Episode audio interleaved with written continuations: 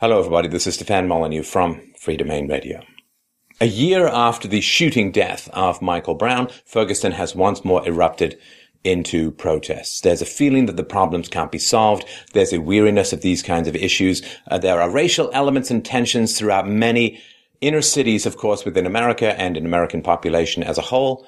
But there's also a larger historical tendency that we're going to talk about in Ferguson, in St. Louis, with reference to Detroit and Chicago and other troubled and perhaps dying American cities. We've done presentations on this channel on Detroit and Chicago. You can find those in the links below as well as the sources to this really shocking information that we're about to share with you.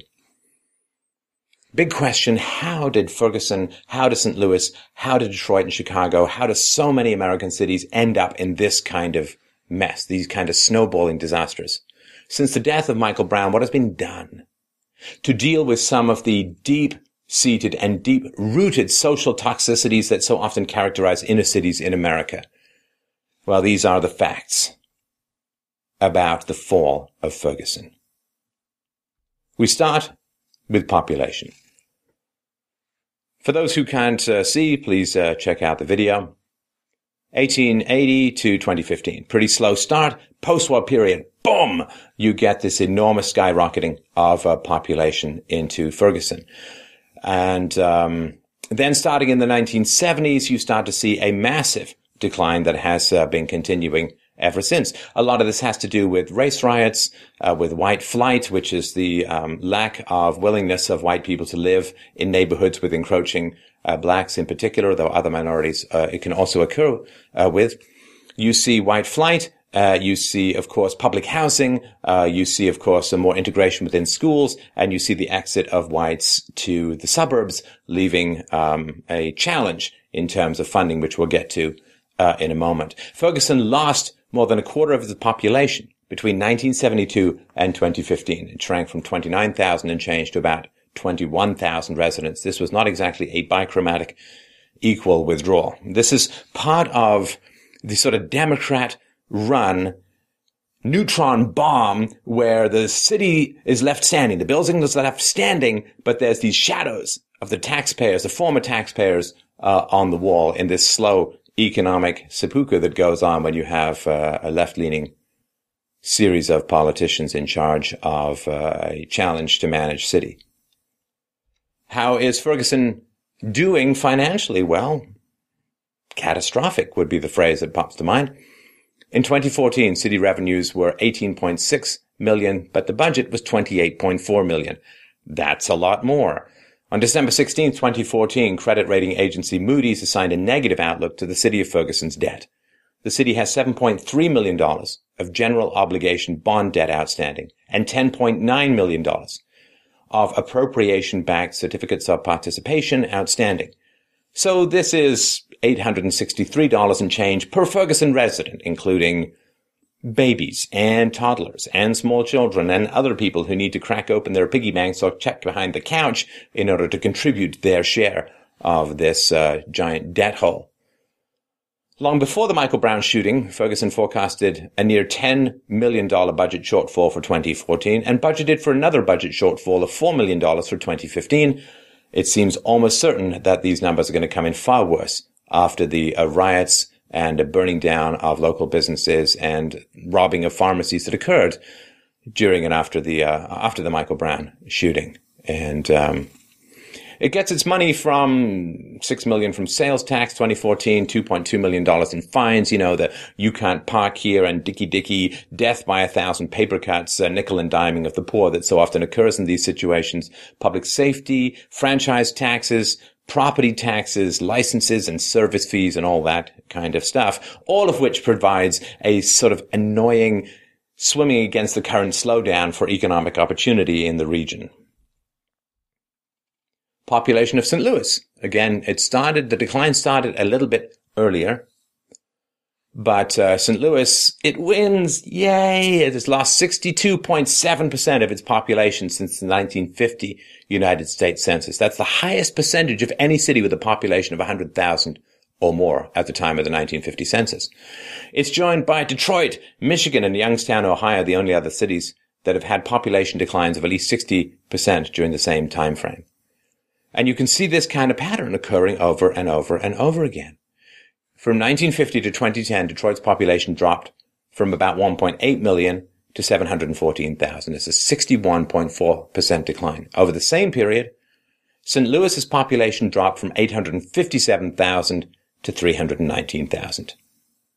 A 62.7 decline. So Detroit 61.4, St. Louis 62.7.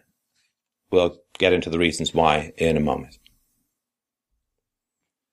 So these are uh, cities of similar size to uh, St. Louis, and uh, yay, they win. St. Louis, a debt servicing spending per capita, $328 per resident to just to service the debt. Kansas City, 296 all the way down to Louisville, uh, Louisville uh, in $87.25. So this is, you know, bribe voters in the present by selling bonds, which future voter, future taxpayers will have to pay for. It's a typical thing. You know, burn the future in order to bribe the present is typical with uh, these kinds of, uh, of issues and patterns. Income to debt ratio. Oh, finally, a low graph. Oh dear, it's the worst one you can imagine.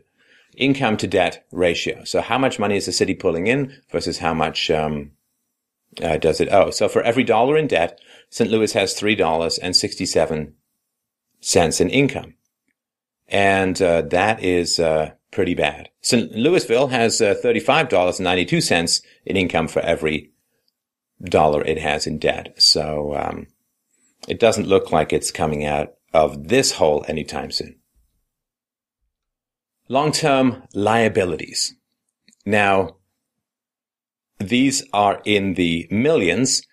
And as you can see, um, we're starting at 1.8 billion in 2005, 2014. We are at 2.37 billion dollars. Long-term liabilities, unfunded liabilities, promises the city has made to pension retirees and healthcare funds and all that, which it doesn't have the money to cover won't have the money to cover all of this. This is $7,500 per capita for every single citizen in St. Louis. So again, ridiculously unsustainable. So we mentioned the white flight earlier, 19, 1970. The Ferguson was 99% white. You can see 1980 that goes down to 85%, 1990, 73.8%, 2000, 44.8%, 2010, 29.3%. I'm guessing it's gone down a little bit since then as well. From 1990 to 2010, the white population decreased 44.5%, black population increased 42.3%. There is this displacement that occurs, of course, between uh, blacks and whites. And uh, so, of course, it shifted from 99% white in 1970 to almost 67% or a little over 67% black in 2010. And the public housing came in, of course, in the 1970s, in particular the late 1970s, which brought blacks into white neighborhoods. And um, according to um, uh, the researchers, they happen to be black. The researchers we have in below, in urban in urban areas in 1967, blacks were 17 times more likely than whites to be arrested for robbery. And that is um, not a fun thing to to live besides. Now, of course, people will say, "Well, that's just because the blacks were being targeted by the racist white cops."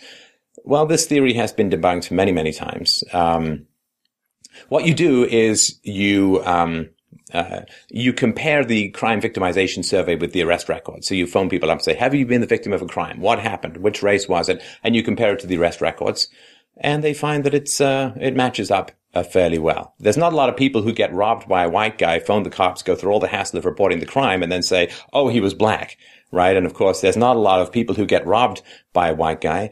Uh, who then are shown a bunch of black people in a lineup and say, "Oh yeah, it was that guy." I mean, this is just not the way it works. So, um, uh, at least in the, in the late 1960s, a lot of blacks moving in tended to bring a lot of crime, uh, and um, that drove a lot of uh, whites away. In 1980, um, when the whites were moving out in higher numbers, uh, blacks were about one eighth of the population, but were half of those arrested for murder, rape, and robbery, according to FBI data. And they were between one fourth and one third of all those arrested for crimes such as burglary, auto theft, and aggravated assault. And um, black crime and incarceration rates, of course, spiked in the 1970s and, and in the 1980s in cities such as Baltimore, Cleveland, Detroit, Chicago, Philadelphia, Los Angeles, and Washington. And they were under black mayors and under black police chiefs. And some of the most violent cities in the U.S. at the moment are run by uh, blacks. So the argument that, uh, uh, you know, whites just move away because they saw Morgan Freeman buying a latte or because uh, Ben Carson uh, or Shelby Steele were sighted in the vicinity uh, or anything like that is simply not the case. They don't flee blacks. They free, flee crime. Now, of course, as to the why, there's all of this crime. That is perhaps a, a topic for a, another time. But this, of course, is um, one of the roots of the problem. St. Louis demographics, uh, a similar pattern. 1940, 87% uh, black, 1970, sorry, uh, 1940, 87% white, 1970, 59%, 1990, 50.9%, 2000, 43.9, and 2010 remained stable at 43.9. So, uh, again, you just see this white flight and, uh, this, um, a change in the demographics. Labor force participation rate and unemployment rate. And uh, again, these are the facts broken down by race that inform some of the problems in Ferguson, in St. Louis, and of course in Detroit and Chicago and Philadelphia and some of the other cities where there are big social problems. Now, one thing that's always talked about when racism is talked about in America, it's generally always in the um, context of white racism against blacks one of the challenges with this narrative, of course, is that Asians do very well in white societies. And of course, if whites are just racist against everyone, then it must be racist against all other races that are non-white, which does not explain this particular pattern. And so uh, Asians have a labor force participation rate of 71% and an unemployment rate of 5%. Whites are slightly less. Participation at 68%, slightly higher. Unemployment rate at 8%. Hispanics uh, uh, participate at 62% and are unemployed at 13%. Blacks, uh, almost half of the blacks are not in the labor force and they have 53% and 20% uh, unemployment among blacks. So, um, of course, when the blacks move in and the whites move out, you end up with a lower tax base, uh, generally get higher crime and so on. Again, for reasons that are outside the scope of this presentation, but these are the facts that are, um, well, pretty impossible to dispute. And this can't just be explained by racism and slavery and so on because blacks were doing much better uh, in the 1920s and in the 1930s. In particular, blacks were doing much better in the 1950s. In the early part of the 1960s, uh, the black family was much more solid, two-parent households, uh, income was rising, poverty was declining, and uh, I think it would be tough to argue that blacks faced a lot less racism in America in the 1950s or the 1920s. Uh, so the answer is, and of course, they were much closer to the end of slavery uh, at those times. So slavery and and racism uh, simply aren't enough of an answer. The unemployment rate, uh, the white bar here is the uh, United States as a whole. Uh, Ferguson is uh, a little bit uh, lower at times. St. Louis is a little bit higher. And um, of course, the unemployment is only counted to those who are looking for work, right? So single moms or whoever is on welfare who's not looking for work is not counted as uh, unemployed. So that's important as well. And um, there have been some dramatic economic changes in Ferguson over the recent years. The city's unemployment rate rose from less than 5% in 2000 to over 13% in 2010 to 2012. For those residents who were employed, inflation adjusted average earnings fell by one third. The number of households using federal housing choice vouchers climbed from roughly 302,000 to more than 800 by the end of the decade. Since the welfare state had done, it has done so much to erode the cohesion and solidity of the black family, as was predicted uh, at the time by various reports, including one from Patrick Moynihan, when blacks move in in general in modern times, you get a proliferation of single motherhood. And single motherhood is the biggest predictor for criminal outcomes within a family. Uh, single mothers are in general the kind of environmental toxin across all races towards children, particularly towards males. And uh, so that has become uh, a big problem as well. So manufacturing uh, versus government. So this, uh, the top line is in Missouri, you can see the yellow line is declining. And that is the number of manufacturing jobs. And the uh, red line is increasing, which is the number of government jobs. And uh, in the same way, you can see, you know, back in 1990 in St. Louis, there was more manufacturing than government jobs. Now there are more government jobs than manufacturing. The causes for all of this are very complex and multi-layered. Uh, a lot to do with um, uh, increased hostility and, and, difficulty doing business uh, in America and the availability of overseas markets, uh, particularly the opening up of China and India, and um, onerous regulations and uh, I'm a big fan of unions as a whole, but some of the union powers that have been granted by government don't give much of an ability for uh, employers to negotiate, and that drives jobs away, excessive regulation, and so on, and taxation that's ridiculously complicated. And um, so some of the backfill that's occurring has been to try and prop up the middle class with government jobs, but uh, that does not work in the long run. The Missouri minimum wage is $7.65 an hour. So if you work 40 hours a week, minimum wage employee in Missouri would make $14,688 annually prior to subtracting any state and or federal taxes. One study examined the potential value of the benefits that a hypothetical mother of two could receive from participation in seven com- common programs.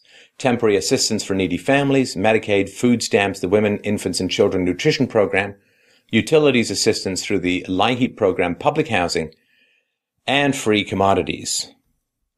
In Missouri, this uh, hypothetical family would be eligible for $3,504 in TANF benefits, 6,312 in food stamps, 935 from WIC, 400 in utilities assistance, 300 in free commodities such as bread, milk, and cheese. They would also receive Medicaid benefits equivalent to an insurance policy with a premium of 7,000 and 92. Finally, those Missouri families who receive public housing, roughly 13% of all welfare recipients, but a somewhat higher percentage of families with children and long-term recipients would receive an average annual benefit of 8,295. Thus, the total potential benefits package could total as much as $26,837 you know, close to twice what you would get working at uh, at minimum wage. And we've got a presentation on this channel called "The Truth About Welfare," which talks about the welfare cliff, how difficult it is to burrow your way out from these free uh, goodies, the drip drip narcotic of the free goodies that come from the government. How hard it is to claw your way out from this mountain of uh, benefits.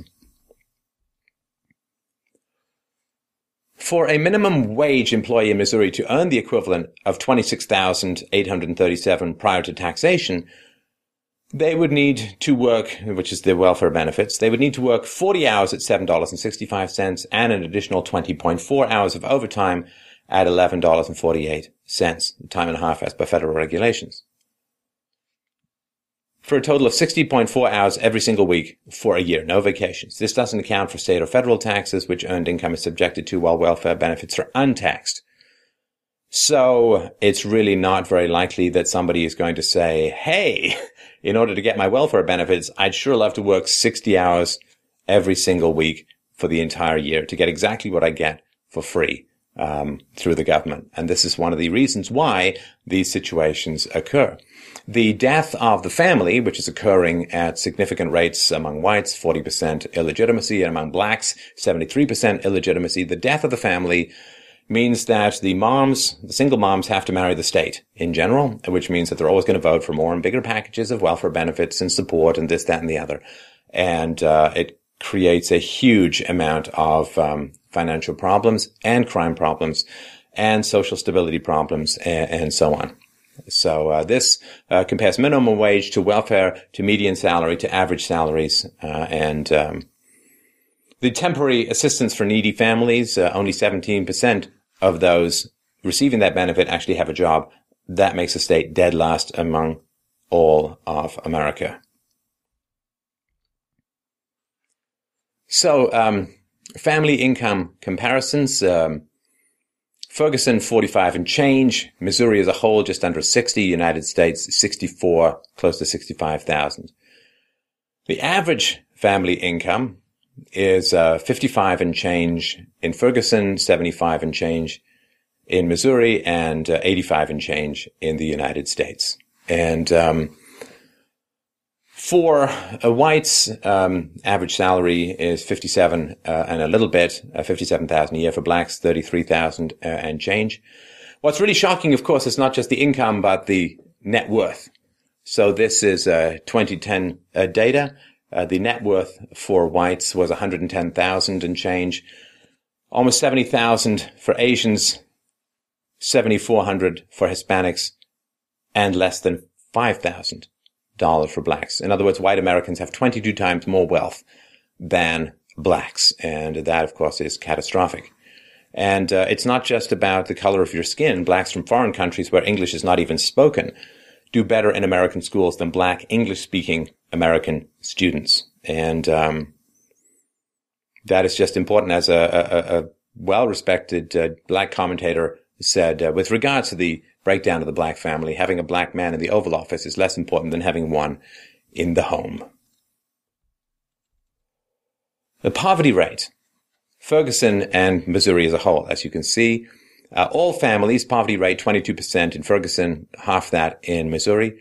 With children under 18, 35% in Ferguson, 18% in Missouri as a whole. Uh, married families, lower in Ferguson than it is in Missouri. And this is um, the greatest anti-poverty measure is for a woman to choose a man who's going to stay with her and then find a way to make him stay, make his life great enough that you don't want to leave. And uh, if you can't manage that, you're going to fall into a pit of poverty nine times out of ten.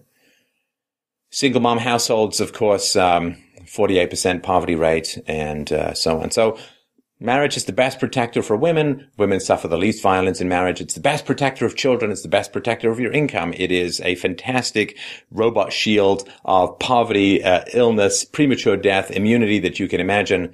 And, um, it has just fallen into so much disrespect uh, these days that uh, you can see the results. Between 2000 and 2010, 2012, Ferguson's poor population doubled. By the end of that period, one in four Ferguson residents live below the federal poverty line, which is 23,000 and change for a family of four, and 44% fell below twice that level. At the start of the 2000s, the five census tracts that fall within Ferguson's border registered poverty rates between 4 and 16%. However, by 28, 2012, almost all of Ferguson's neighborhoods had poverty rates at or above the 20% threshold at which the negative effects of concentrated poverty begin to emerge. So uh, this is like watching a city slide into a sinkhole. Crime. So we're comparing Ferguson to St. Louis to the United States as a whole. And these are crime rates per 1,000 robbery. Ferguson is uh, less than St. Louis but uh, almost triple that of the United States. Assault. Yay, Ferguson! It is only 20% that of St. Louis, 2 to 10. Burglary higher in Ferguson, lower in St. Louis, far lower in the United States as a whole. And theft is, um, and this is what uh, the whites in general were fleeing from back in the 70s and 80s. Uh, theft is 38.3 per thousand in Ferguson, 42.3 in St. Louis, and 19 in the United States as a whole. Now, this is saying, well, they say it's obvious, you know, they're poor and therefore crime. Uh, and that is not a valid causation to make. Uh, you could equally say, and with as significant statistical validity, you could equally say that it is crime that causes poverty because people are afraid uh, they have to spend a lot of money securing their houses, uh, and uh, it uh, gets men into puts men into prison, which creates single mother households, which then further causes economic problems and makes learning more difficult, particularly for young boys in school. So this idea, well, they're poor, therefore they're criminals, uh, that's just Marxist economic determinism. Uh, and one of the things that, that would be a challenge to that perspective is one of the greatest increases in poverty uh, that occurred in America occurred after the 1929 stock crash and throughout most of the 1930s and the Great Depression massive increase in poverty, also significant decreases in crime. So I'm afraid that doesn't really work, that poverty breeds crime. Um, there's a wide variety of things that contribute to crime. Uh, poverty may be one factor, but it is by no means a causal factor, and it is a circular factor in that crime also breeds poverty. Because people, businesses don't want to go there, right? You go and rip off the pharmacy, uh, you know, seven times in a month, and the pharmacy is going to pull up and go elsewhere. It's not the poverty that's causing the crime in that situation. It's the crime that's causing the poverty.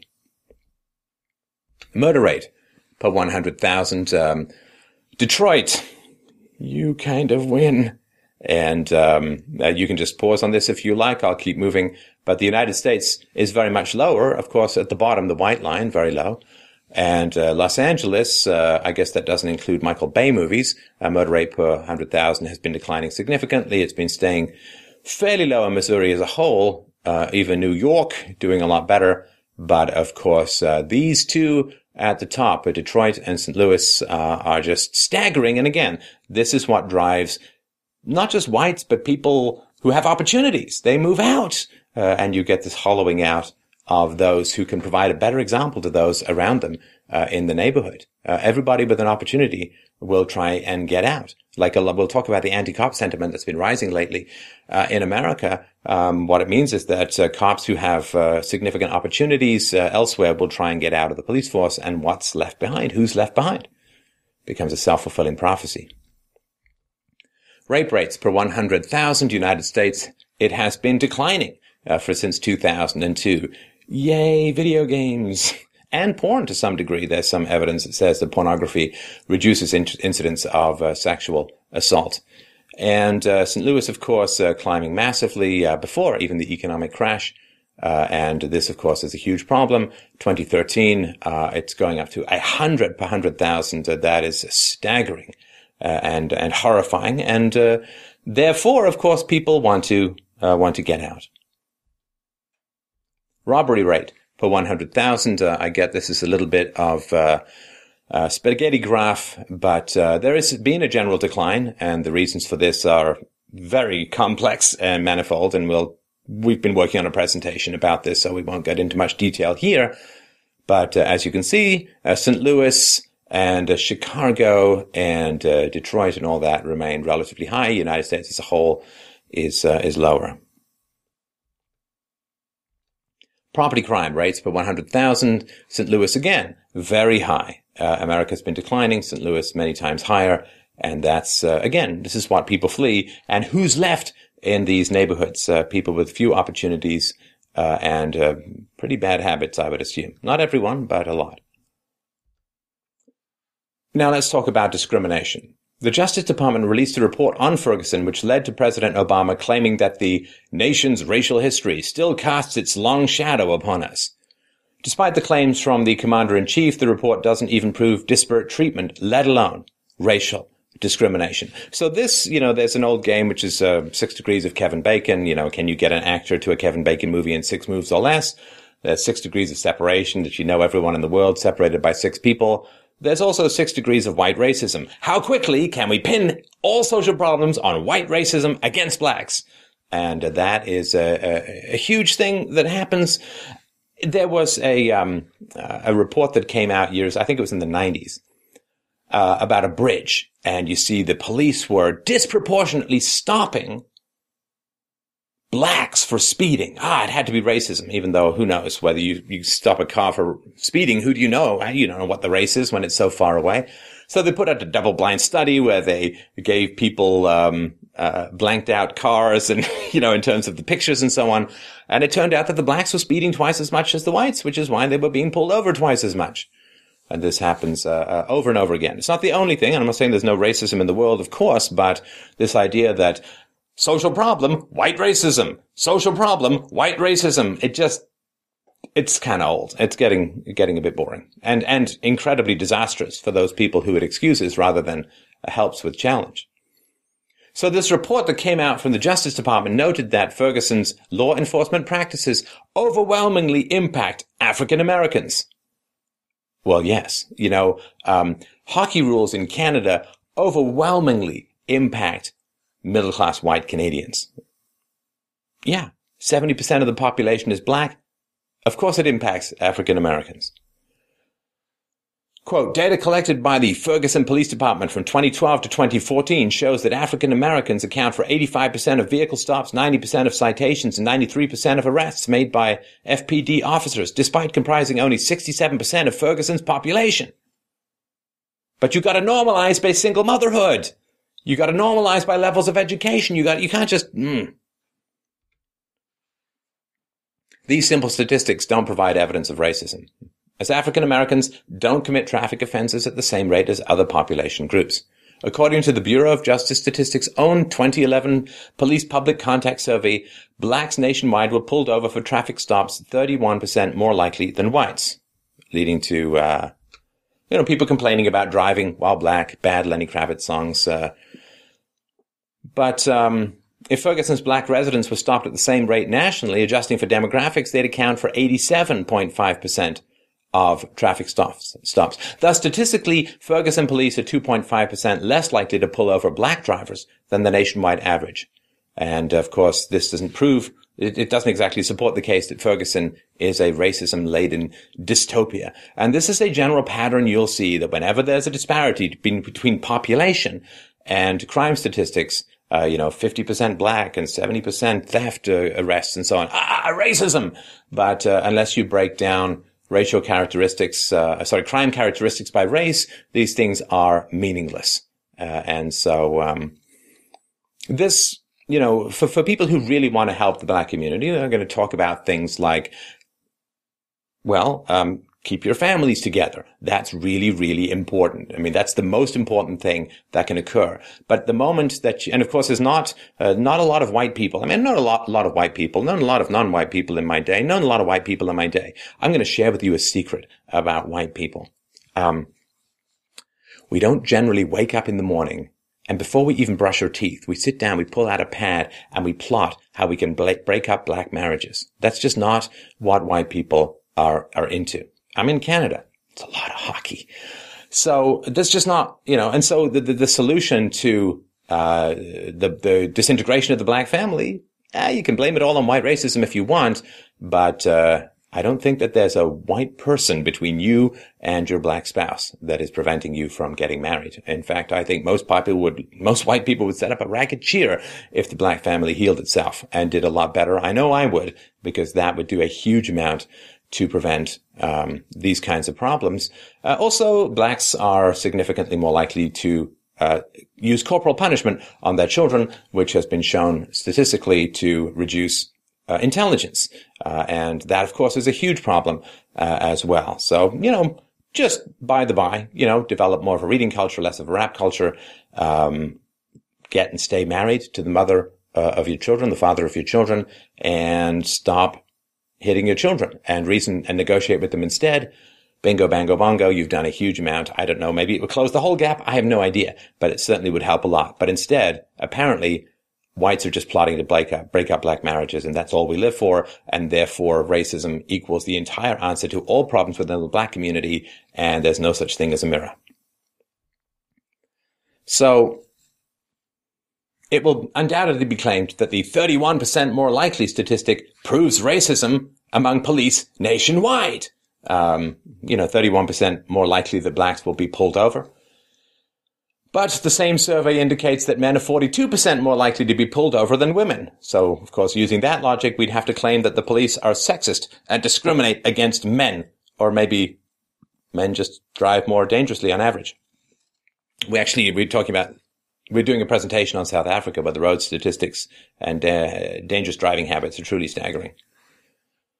To further dispute claims of sexism and racism, males disproportionately die in car accidents compared to women, and blacks die in car accidents at a rate about twice what would be expected given their share of car ownership, thus indicating that blacks, for whatever reason, tend to drive more dangerously and therefore are going to get pulled over more. So that is uh, important.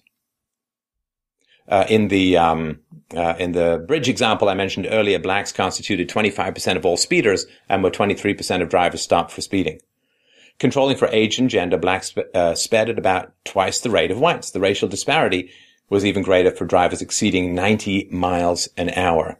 Um, I assume that they saw white privilege in the rear view and just had to hit the gas. It's getting closer. The Pillsbury Doughboy is reaching for me. A 2006 National Highway Traffic Safety Administration study found that black drivers who were killed in accidents have the highest rate of past convictions for speeding and for other moving violations. This suggests that there are, in fact, a lot of unsafe black drivers, not just that it's white racism is to blame for everything. The report also mentions that, quote, African Americans are at least 50% more likely to have their cases lead to an arrest warrant and accounted for 92% of cases in which an arrest warrant was issued by the Ferguson Municipal Court in 2013.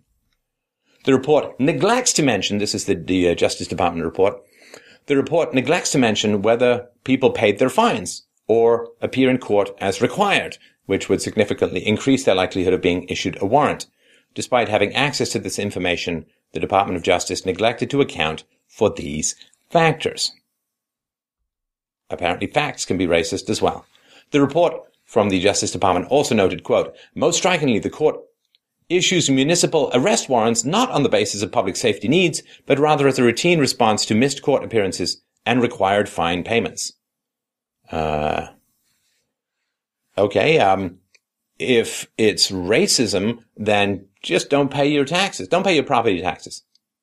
See what happens. Uh, they'll probably be, be quite racist towards you, even if you're a squid-based life form from Alpha Centauri. Another claim of direct evidence of racial bias describes seven emails from Ferguson police officers sent between 2008 and 2011, which are described as, quote, offensive to blacks, women, Muslims, President Obama and his wife, and possibly people of mixed race. This is certainly unacceptable behavior for people in public service or private service or breathing, but of the 53 Ferguson police officers, how many were involved with the transmission of such messages? Why did the sending of such messages end in 2011? Could it possibly be that the messages were limited to one or two officers who were then relieved of their duties? If you want answers to these questions, the Department of Justice didn't provide them. Specific differences are not evidence of discrimination. You need to bring other factors to bear on the question. So, the same day that the Department of Justice released a report accusing the Ferguson Police Department of racism based on some pretty flimsy associations, they released a report exonerating Officer Darren Wilson of wrongdoing in the death of Michael Brown, agreeing with the grand jury's decision. Remember, there was all this hands up, don't shoot. Uh, we did a video here, which we'll also link to below, very early on, uh, which turned out to be pretty much bang on the money. Uh, that um, Michael Brown uh, apparently assaulted. Uh, Darren Wilson attempted to take his gun and was charging him when Darren Wilson attempted to save his own life by shooting Michael Brown. Not quite the gentle giant um, that was portrayed in the media. After interviewing more than 100 purported eyewitnesses and reviewing physical, ballistic, forensic, and crime scene evidence, medical reports, including an independent autopsy performed by the United States Department of Defense Armed Forces Medical Examiner Service, Wilson's personnel records, audio and video recordings, and internet postings, DOJ investigators found no credible evidence to refute Wilson's stated subjective belief that he was acting in self-defense the March 4th report stated. Michael Brown's hands weren't up, he wasn't shot in the back, and he committed two felonies by robbing a convenience store and assaulting a police officer before Wilson shot him in self-defense as he was being charged by the giant young man. Michael Brown wasn't a gentle giant, he was a criminal. Ferguson burned, businesses left, the already failing city was further hobbled, anti-police sentiments lead to less enforcement more violent crimes and more innocent people harmed. The violent crime is exploding in the aftermath of these anti-police protesters. The result of pouring all of this hatred in, in, in, every problem is white racism, and everything that happens is the result of white racist cops. It fuels such hatred in a society that most people who are black aren't willing to leave.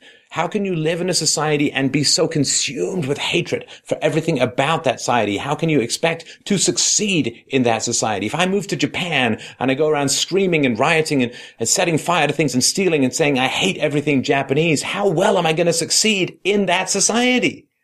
We are all here together. I'm tired of white people being, being blamed for racism. I am. I'm frankly tired and sick and tired of it and tired and sick and sick and tired of it. It's so boring. It's so destructive and it is so disempowering to blacks. You know, I don't have contempt for any human being enough to strip them of their moral responsibility and to take their sins upon my own flimsy activities. The idea that we can somehow fuel an entire culture with massive hatred towards uh, the dominant groups in society and then expect anything but disaster to result from that is insane. It, it is only going to get worse. Is there white racism? Absolutely there is. Is there black racism? Absolutely there is. You just have to look at the comments on some of my videos on Nelson Mandela and Martin Luther King Jr. and other people like that. Yeah, there's white race, there's black racism. I get called cracker and honky and all other kinds of stuff too. Doesn't make me hate blacks. There's bad people in every community. But um, this idea that somehow white people just wake up every morning figuring out everything they can do to um, oppress other races and other cultures. Just ridiculous. We're busy. We got stuff to do. So do you. Let's get on with our lives. Let's get along with each other and let's stop the blame game. Let's remember, everyone is innocent until proven guilty. Yeah, black lives matter. Black lives matter. But facts matter too.